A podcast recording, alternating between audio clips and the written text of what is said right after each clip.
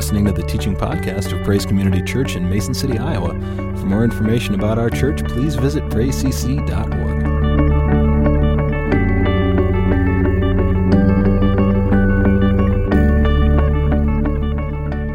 I always like opportunities where things happen in worship, and you can use that as kind of a teaching moment. And I was, uh, you know, Pastor Jim just kind of got up and gave a prophetic word. And see, if you don't know that, you just kind of think, oh, he just kind of, you know, had some random thoughts that he shared. And really, uh, that, that is what the prophetic is. Is the prophetic is that, that the Spirit of God within you just kind of begins to speak things to you and, and Jim was obedient in that he kind of got up before you and said, Here's what he felt the Spirit of God was, was speaking about.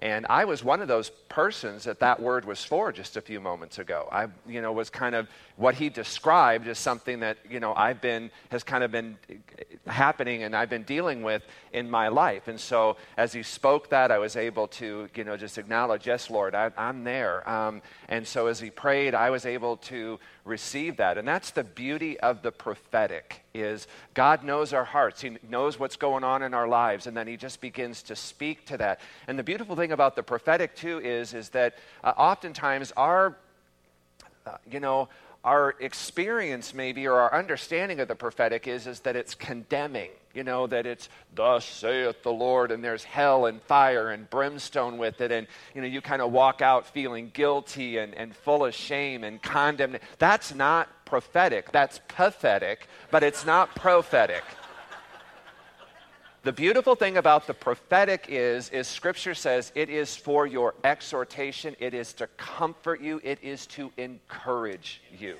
So I'm just curious, how many others in here this morning, as Jim gave that word, did you feel that was for me? Yeah. I know, and oftentimes we just kind of think, well, you know, Pastor, you know, you, you deal with things like that? I mean, you know, you're not perfect. No. Is my wife in here? I'm a lot further along and closer to it than she is, you know, but. now we just keep that amongst ourselves, right? Right? What happens in here stays in here. But that's the beauty of the prophetic and you know what else is also amazing about the prophetic is that it is one of, I mean, go back and read 1 Corinthians 14. It is one of the evangelistic tools that God will use in the life of an unbeliever. Because oftentimes, an unbeliever, someone that doesn't know God, they will come in and they are bearing a burden that no one knows about but them. Or they, they may be, you know, entertaining a thought that is from the enemy that could be for their destruction. And, and someone will get up and they will give a prophetic word that speaks exactly to the heart, to the situation, to the thought that that person's going through. And you know what God does with that? He uses it to reveal himself. All of a sudden, that person thinks nobody knew I was dealing with that. No one knew that was happening in my life. There is a God. And it just opens them up to that. That's why Paul says, pursue the prophetic. And so I, you know, my, my heart has always been, I would love to see the prophetic just happening and, and us flowing more and more and more in that because God uses it just in a multitude um, of ways. It, it's a way, really, again, to build up, to encourage, to exhort the body of Christ. It's also just really a way for unbelievers to really kind of encounter God um, in a way they don't expect it. And so, again, just taking that opportunity, just putting that out there before you, just want to teach on that, you know, because again, I just think as we move and flow more and more comfortably in that, I just see God using that um, in our midst. So, that's, that's great. Awesome. Thank you, Jim. Uh, this morning, I want to just, uh, we're going to conclude uh, a series. I mean, I'm, I'm kind of thinking of concluding it. I kind of think I've got like maybe one more bullet in, the, in this uh, chamber on this series, but I don't know. I, I, I'll, I'll, I'm going to pray about it. I get to go turkey hunting this afternoon, starting tomorrow, so I'll have a lot of time to kind of think about that kind of thing. So, anyway, uh, I, my, my plan maybe is to kind of conclude it today. Uh, I don't know. We've been kind of talking on these last few weeks on big church. And again, I, am not talking about us because we're a big church. I'm just talking about big church because the church is a big deal uh, to Jesus. And so, uh, before I want to get into that, I want to just kind of take a moment. I want to just share with you just a wonderful, just an incredible opportunity uh, that will be happening here next Sunday morning during our worship services. Since Praise Community Church began almost about 13, uh, well, 12 years ago, I'm coming up, we're coming up on our 12th year, uh, believe it or not, we have never, ever had the opportunity to do baptisms in the context of our worship services. We've always had to kind of wait until warmer weather, and then we've tried to schedule a time where we can go out to Big Blue. Last year, I think we went over and did it in uh, Godfrey's pool. Um, but again, we were really always kind of you know, just dependent on weather and good weather. I know one year we tried to do baptisms and it was so cold that summer or rainy that every time we had one scheduled, we had to cancel it. And that year we never got to do any baptisms. And it's always kind of been just, you know, ugh, I wish we had a baptismal here in the church, that we could do this on a Sunday morning, do it in the context of, of the body of Christ. Um, and so it's just been something we've never really been able um, to do. And so, uh, Several months ago, we were able to finally uh, purchase a portable uh, indoor baptistry. It's here now. Um, we've kind of we had it set up, and staff was swimming in it um, the other day. Um, but again, it's ready to go, and we're going to be able to do this next Sunday morning at both services uh, for anyone who would like to be baptized. Now, I know oftentimes when we talk on baptism, you know, there's just some questions that kind of come to people's mind, you know, and one of those questions is who should get baptized? Um, and again, so let me take just a couple minutes. I kind of want to address some of those questions, um, and, and, then we'll uh, conclude our series uh, this morning. Jesus' final command uh, to his disciples, you know, is following the resurrection. Uh, he's been with them, he's revealed himself to them uh, through the resurrection, and just as he's about to be ascended uh, to the right hand of the Father, he gives some parting instructions to the disciples. And there in Matthew 28 19, he says, Therefore, go and make disciples of all nations, baptizing them in the name of the Father and of the Son and of the Holy Spirit. So Jesus makes it very, very clear uh, that baptism is intended for people who are his disciples and who have made Jesus Lord and Savior over their lives. Now, John Wesley, because I kind of come from a, a Wesleyan background uh, and love John Wesley, John Wesley uh, calls baptism one of God's means or God's channels of grace. And in other words, baptism is really one of the ways uh, God's grace can be manifested and fulfilled in our lives. Much like when we, when we take communion. Communion is a channel, it is a means by which God is able to manifest His grace to us in a tangible way. And so, baptism also is one of those means of God's grace. Now, baptism was an outward demonstration or, or an outward act that really signified uh, an inner spiritual working of God's Spirit in our lives through salvation. And so we've been in our series kind of on big church, and we've been talking really about how the first Christians in the first church in the first century and how they kind of function. Now it's interesting that in Acts chapter 2, Peter preaches his very first sermon in the history of this movement that Jesus came to launch. And as Peter preaches this very, very powerful message, on that day, he's talking about the death, the resurrection of Jesus Christ from the dead, the sinfulness of the people. And it's really a great sermon. You, you know, get a chance, go back and, and read that. Uh, and at the very end of his sermon, the people's response to Peter in verse 37 is, What shall we do? Was listening to a teaching this week by Graham Cooke and Graham Cooke said, That is one of the best questions you can ever ask. Don't ask why questions. Why this? Why me? Why now? He said, all that does is makes you a victim. That's just victim mentality. And he says, the question you need to ask, regardless of what you're going through, no matter what God's doing in your life, you just simply ask that question What shall I do now? What do I do with this, God? And so, again, this is the question the people put to Peter What shall we do in response to your message? And Peter, in verse 38, he says, Repent and be baptized, every one of you, in the name of Jesus Christ for the forgiveness of your sins, and you will receive the gift of the Holy Spirit. So here Peter is teaching them on baptism, and he says, you know, baptism really needs to uh, be followed after we have repented of our sins and have been forgiven. And really, what it does is it really begins to set you up to receive uh, the work, the baptism of the Holy Spirit. So, again, baptism, water baptism, is the outward sign of a work that has taken place in your inner being. Uh, it, it signifies we have been forgiven. Now, the Apostle Paul, he speaks of baptism there in Romans 6, beginning in verse 3, and he says, Or don't you know that all of us who were baptized into Christ were baptized into his death? We therefore were buried with him through baptism into death, in order that, just as Christ was raised from the dead through the glory of the Father, we too may have a new life.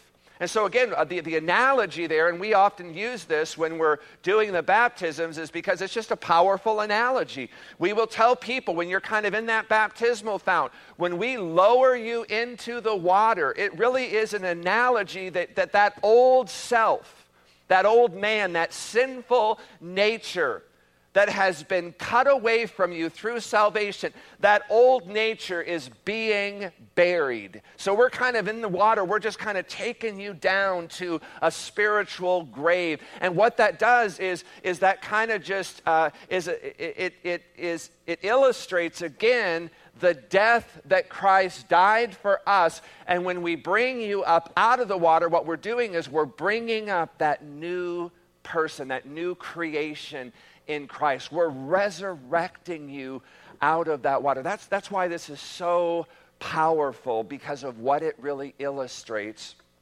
about our faith. So, baptism is, again, it's something Jesus and uh, the apostles required for new believers. So, if you've made a profession of faith, and, the, the, you know, my point in all of that is, is if you've made a, a profession of faith in Jesus Christ as Lord and Savior, and you've never followed that up with baptism, you need to do that. That really is the next step in, in your spiritual walk. You, you need to follow that up with baptism. Some of you may be thinking, well, I was baptized as a baby. Do I need to be baptized again? My response to that is yes, absolutely, without a doubt. The reason I say that is because as a baby, you weren't repenting of sins. You weren't asking Jesus into your heart because you didn't even understand any of that. You didn't even need you didn't even know you needed to do any of that. Someone else made that decision on your behalf. Oh, here's, you know, our beautiful little baby. Let's go get our baby baptized. And I you've been in here for infant baptisms. I always tell you this is more about the parents pledge it is their, what they are taking a vow to do. I don't ask the baby anything. Because if I did, I wouldn't get any response from them. This is about the parents. When you become born again, when you make that profession of faith in Jesus Christ as Lord, it now becomes your decision, your faith. And the best way to follow that up is through um, baptism. Well, I was baptized as an adult in another church. Do I need to do that here? No. Once you've been baptized as an adult, uh, we we receive that. We recognize that here. We're not saying you know you have to be baptized uh, in every church. The only reason I say that is because there are churches out there that would tell you yes, to that, you know, because our baptism is the baptism that counts. I don't believe that. Um, but there are churches out there that do, and I respect them um, for that. But we don't, we don't teach, we don't preach that um, here. However, um, I remember being. Uh, my adult, my initial adult baptism was at Lake Geode in Burlington. Uh, I was in college at the time. I had come to be a Christian. I had come to make a profession of faith in Jesus Christ.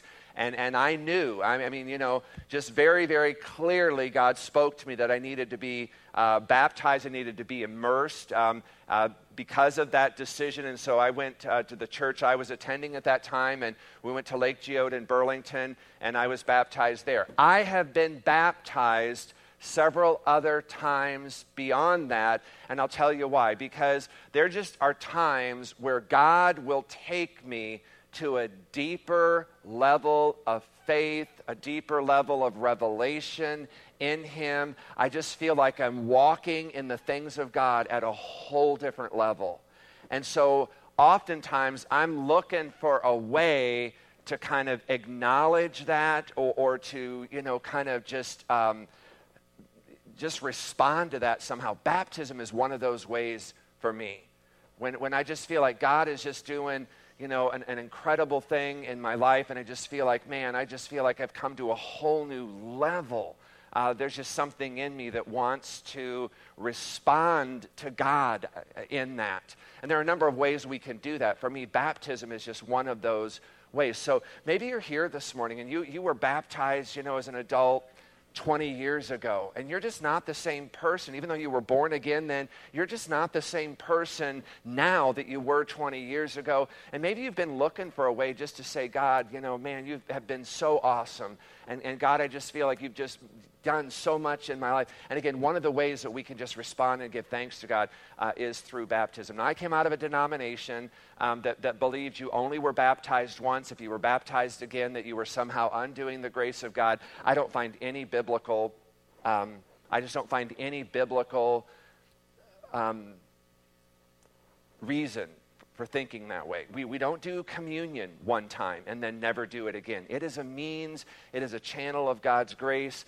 And, and I just feel like, you know, baptism and communion are the, are the two sacraments that we, that we celebrate, that we acknowledge here at Praise Community Church. And so sometimes we just need to respond um, out of that. So again, I just want to, you know, get, put that out there for you. Uh, so if you feel like God is speaking to you and, and really feel like you, you want to be baptized um, next Sunday, please see either Pastor Mark or myself following service. We've got some information on, on a piece of paper we'll give you so you can kind of, you know, come next Sunday uh, prepared uh, to do that. But again, I'm just so excited to be able to finally be able to do this in the context of our worshiping community on a Sunday morning and not have to be trying to, you know, figure out a, a perfect day uh, to get over to the lake or to somebody's pool. And, and I'm not against that. We still may do that on occasion. It's just nice to be able to have it where we can do it here uh, in the context of the, of the church. So,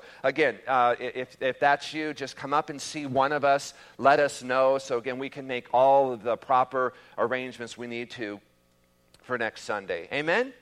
Awesome. Looking forward to it. Hey, these last few weeks, we've been kind of really looking uh, again at the uh, church Jesus came to launch there in that very first century. And we've been focusing really on, and, and last Sunday was kind of the climax. It was really uh, just the, the ultimate celebration of that very, very simple event that really kind of unified, it galvanized the very first church there in the very first century. And it was around that message that Jesus Christ has resurrected from the dead. Now, one of the amazing facets about the early church and really just the church in general, uh, from the very beginning in the book of Acts to this uh, present day, is again the varied response of people to Jesus and this very simple yet powerful and profound message of his life, his death, his atonement for mankind's sin, his resurrection from the dead to eternal life.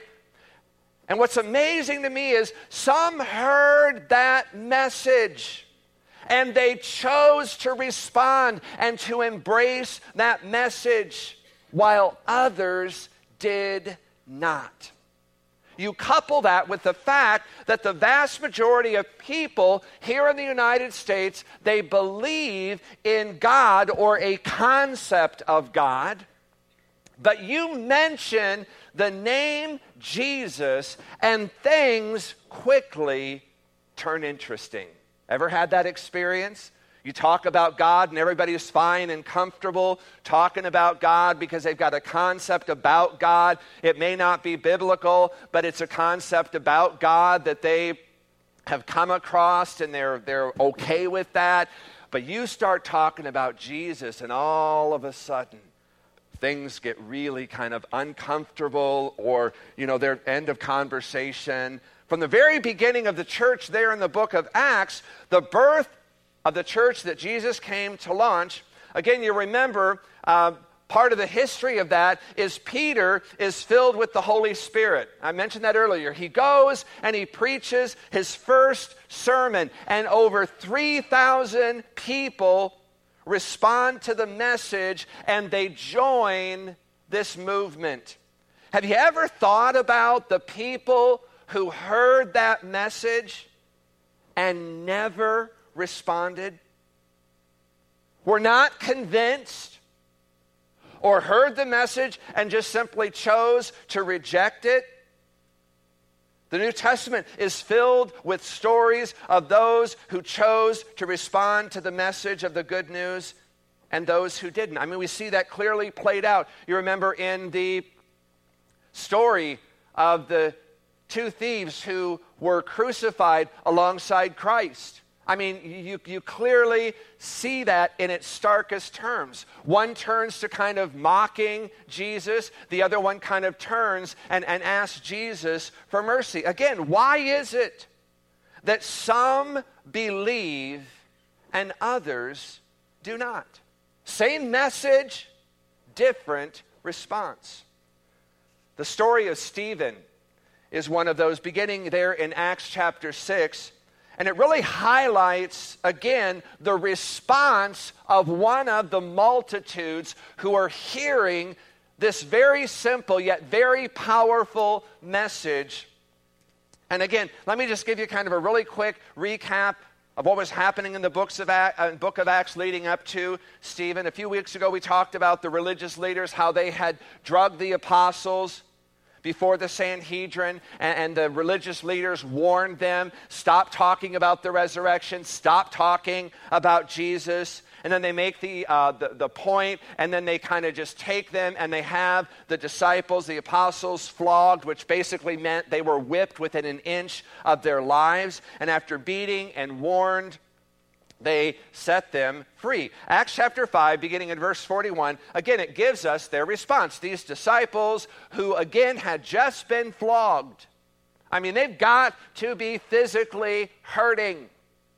They leave there, and it says the apostles left the Sanhedrin rejoicing. Rejoicing because they had been counted worthy of suffering disgrace for the name. Day after day in the temple courts. And like I said, it's not like they went somewhere else. They went right back into the same courts where they had gotten arrested and were being persecuted. And it says they never stopped teaching and proclaiming the good news that Jesus is the Messiah. Now, what is interesting, and, and here's my point we don't find them huddling together, going, How can bad things happen to good people? Where's God? If God really loved me. That is a pretty typical American response to some of what we see happening and unfolding there in that very first church. We don't find them doing that. Rather, we find them stepping out in an incredibly bold and courageous way to say, in spite of what you said to us, in spite of what you did to us, we will not stop talking about what we have seen a resurrected Savior, and we will not stop talking about that message that He was sent from God the Father to be the Savior of the world. That's pretty powerful. Well, as the weeks ensued, you know that the church just continued to explode. I mean, it was increasing, it was growing, and it just kind of begins to eventually kind of overflow outside of Jerusalem and into the surrounding areas. And things got so big and so complicated that they kind of had to go back and begin organizing um, the church. They had to kind of start bringing some hierarchy and structure to the local church, which they needed to do and other leaders began to surface. They began to take on responsibility. And one of those men, one of those leaders, was a man by the name of Stephen. And we don't know much about Stephen other than he surfaced as basically one of the first deacons there in the early church. Stephen was about you know, just very, very comfortable speaking loudly and boldly uh, about his faith. And because he was not one of the apostles, the religious leaders, particularly the Sanhedrin, thought that maybe because he's not an apostle, we'll kind of just take advantage of the situation and we're going to try to take him out. So they have him arrested. And they paid people to say things about Stephen that weren't true. And in that, Stephen kind of rises up and he begins to give a defense. And his whole defense is kind of written out in the uh, book of Acts in chapter 7. It's probably one of the longest. Um, sermons or messages uh, in the Bible, and he takes his Jewish audience. It's really interesting is he kind of takes them back into the Old Testament and he kind of just begins to explain to them through the Old Testament uh, that Jesus is, in fact, the Son of God. He's the one that God promised He was going to send to redeem uh, His people. And so He just gives this very powerful witness and testimony to the person, the resurrection of Jesus Christ. At the end of His message, people are so stirred up, they are so agitated, they are so angry that they drag him out of the city and they stone him to death. Now, again, my point here being contrast the response of Stephen's preaching to the response of Peter's preaching. Again, there are times we kind of lose sight of this in our American version of Christianity. What you see in both of those messages is there's a very intense response, both positive and negative, to this message of Christianity. And those disciples were willing, gladly willing to take whatever response came from this very simple yet powerful, profound message of Jesus' resurrection from the dead. And as a result, Stephen becomes the first martyr of the New Testament church. And as a result of Stephen's death, and because there was no negative consequence, there was no pushback from the Romans toward the Jewish religious leaders. Basically, what that did is he said, hey, we got away with this with Stephen. We can get away with this doing this to other people. And so it, it empowered, it emboldened the enemies of the early church there to just begin a widespread persecution. And they were naming names and they were going after people. Luke, who wrote the book of Acts, tells us a period that was just an intense persecution that really broke out there against the early church and the early Christians. And Luke introduces it there in Acts 1. Uh, he says, And Saul was there, and there being at the stoning of Stephen, giving approval of his death on that day, a great, I mean, an intense persecution, I don't think like anything we've ever understood or seen, broke out against the church in Jerusalem, and all except the apostles were scattered throughout Judea and Samaria, which again was in fulfillment of the words that Jesus spoke there in Acts 1. He said, You will be my witnesses in Jerusalem and in Judea and in Samaria and Samaria and to the ends of the earth. So the persecution of the New Testament church there, of those early believers, caused them to kind of just disperse and they fled. They left and they went to other destinations to avoid being persecuted. They left Jerusalem because, again, the, the persecution was so intense. And then Acts 2 continues Godly men bur- buried Stephen and mourned deeply for him. But Saul began to destroy the church. Now, that's that, that Greek word ecclesia. I spoke on that uh, when we opened this series. Again, that meant gathering, that assembly, that congregation. And going from house to house, Saul dragged off both men and women and put them in prison. Now, re- the reason they went house to house is because that's where the churches first started. They, they met in homes. So Saul begins to put this full court press, and he begins to kind of just go after anyone who was a part of this movement that Jesus came to launch, and he, and he just goes after and tracks down as many Christians as he could find. Now, again, Saul's goal and mission. In his, in his thinking, Paul's a very religious man. I mean, he, he's not secular. I mean, he is a Pharisee. We've talked about them. I mean, he was the best of the best.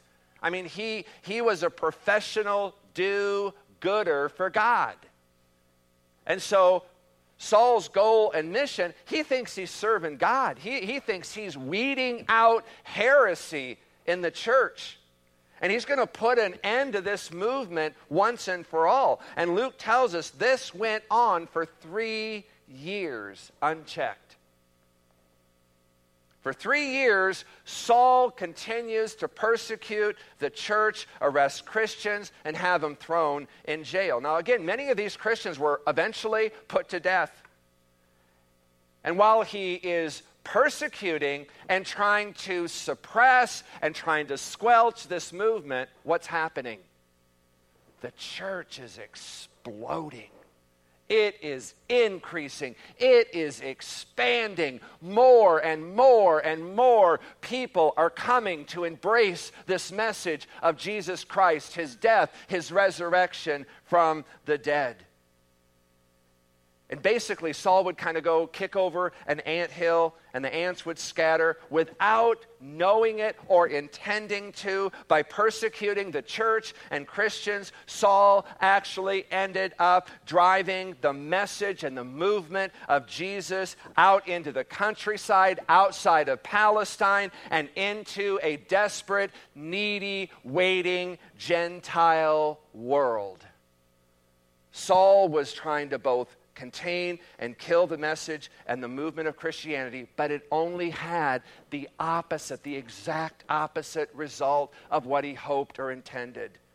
God took the evil that Saul was doing and that the other religious leaders were inflicting upon the church and the first Christians, and he brought forth a wider spread of that very simple profound message of the resurrection of Jesus Christ to bless and redeem those who had not heard. Now, I don't know about you, but for me, therein lies, again, one of the greatest, maybe one of the most complex mysteries of God how God uses evil, how God uses suffering.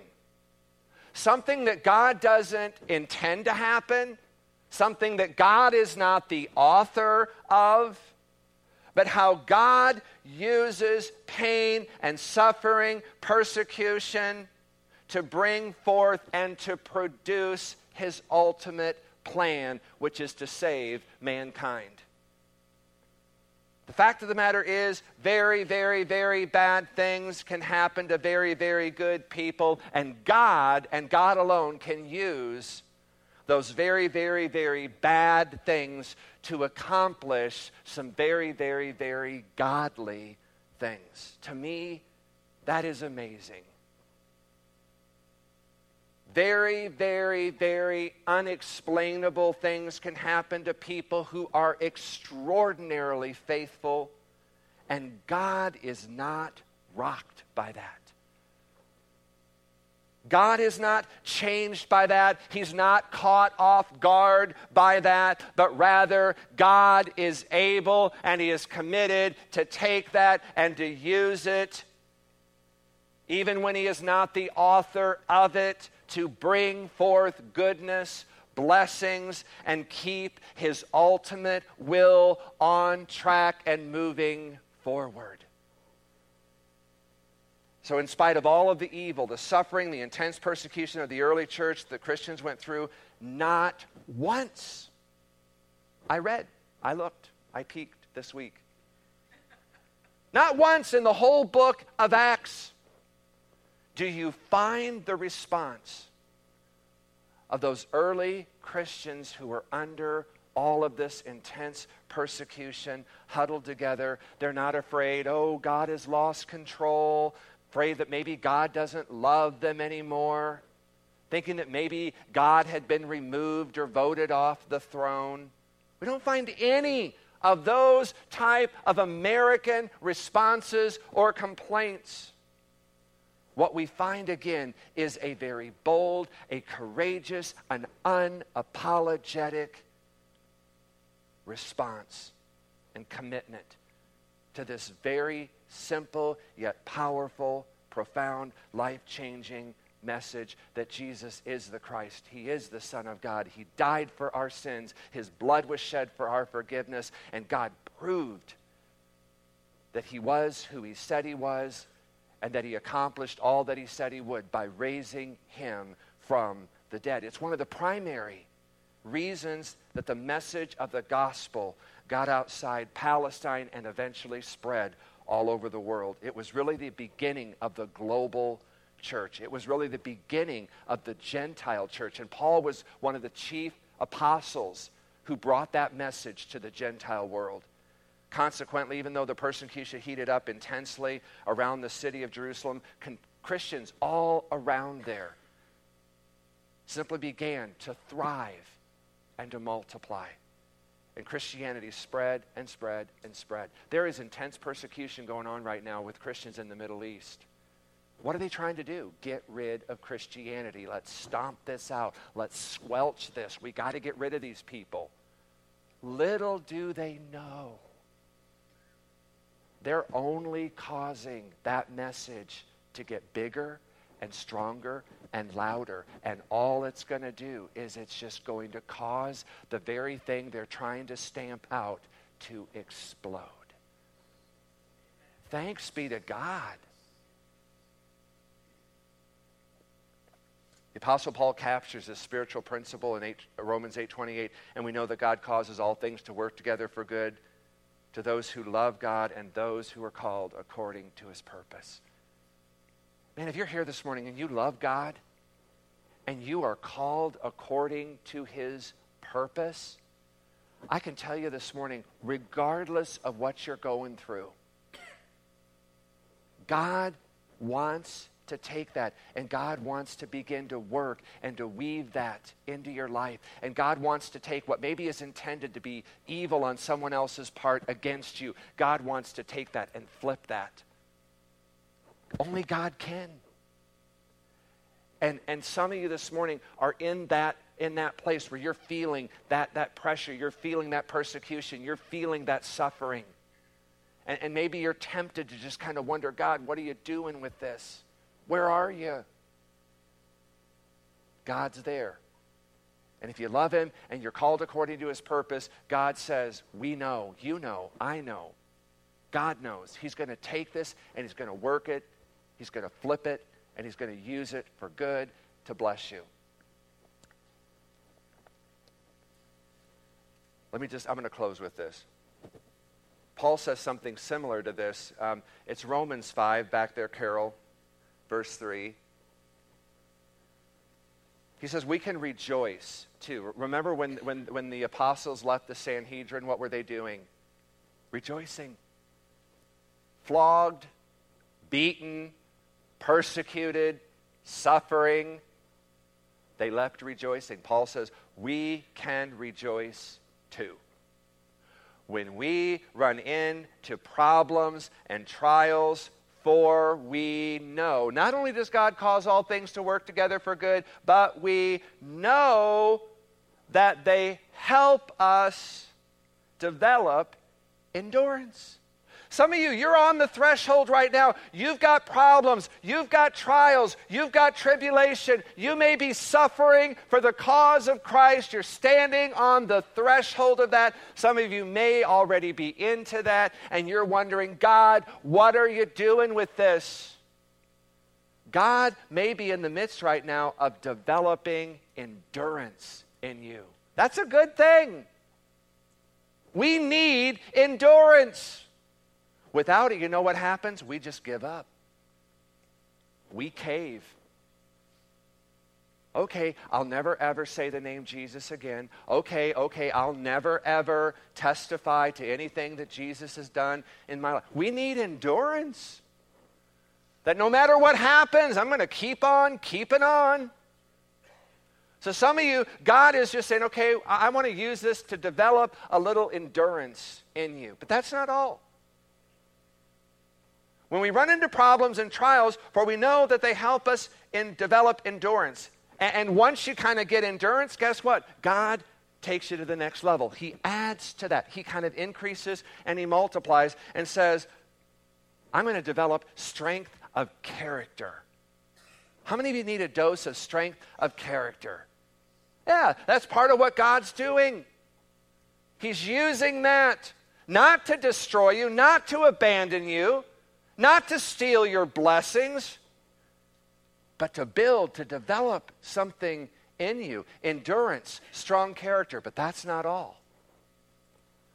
Because he said, you know what? When you get that endurance and you go on and you get that strong character, it says, and character strengthens our confident hope. And this hope will not lead to disappointment.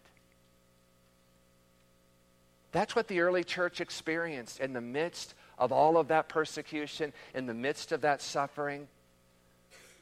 God was causing the church to spread, He was causing the message to grow more and more.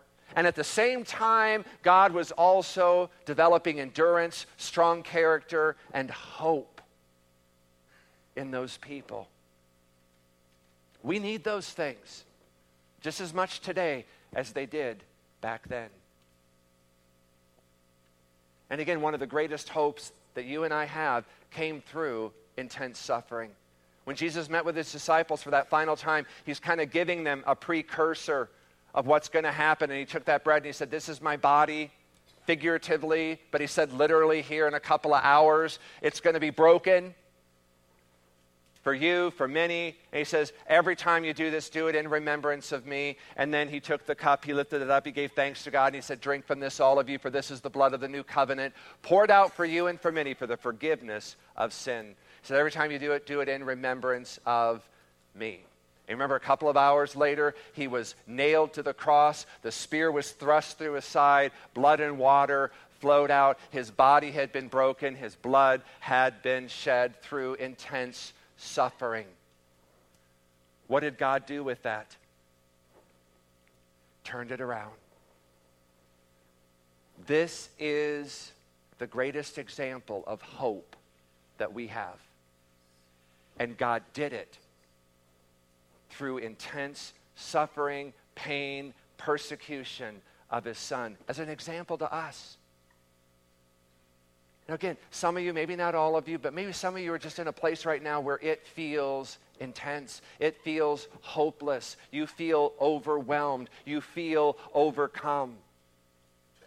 Don't give up. Some of you are just on that threshold and God wants to do something that's just going to bring you to this place of confident hope in Him. Don't abandon that. Press, endure. Be strong and courageous. Amen. Let's stand together this morning. Father, we just again thank you for, again, just this example that through the breaking of his body, the shedding of his blood, that God, you took a situation that seemed to the disciples in those days, God, just a, a an act of absolute horror. It seemed to rob them of their confidence in you. It seemed to rob them of their hope in you and what Jesus came to do. And yet, God, unbeknownst to them, this was all part of your plan. And God, how you were going to take that, and God, you were going to use that to once again just bring forth great hope, the greatest hope known to mankind. So this morning, Father, as we just pause and again we partake and we remember his broken body and his shed blood. God, I just pray for people here this morning that may be in that place where they're just feeling kind of hopeless, maybe overwhelmed, overcome by whatever this morning. That no matter what that is, no matter how great that may feel to them, that through the broken body, the shed blood, you have overcome the greatest enemy of all, and that is death. Nothing we're going through is more powerful or more final than death.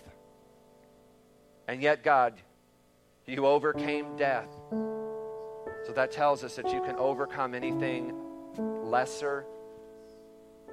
So this morning, God, as we stand in that threshold, Father, just again, help us to remember and to know that we know that we know that God causes all things to work together for good to those who love Him and are called according to His purpose. And God, we just stand and we press in. That is our confession. That is our profession this morning. We just again thank you for the example you've given to us through your Son, Jesus Christ. In His name we pray. Amen.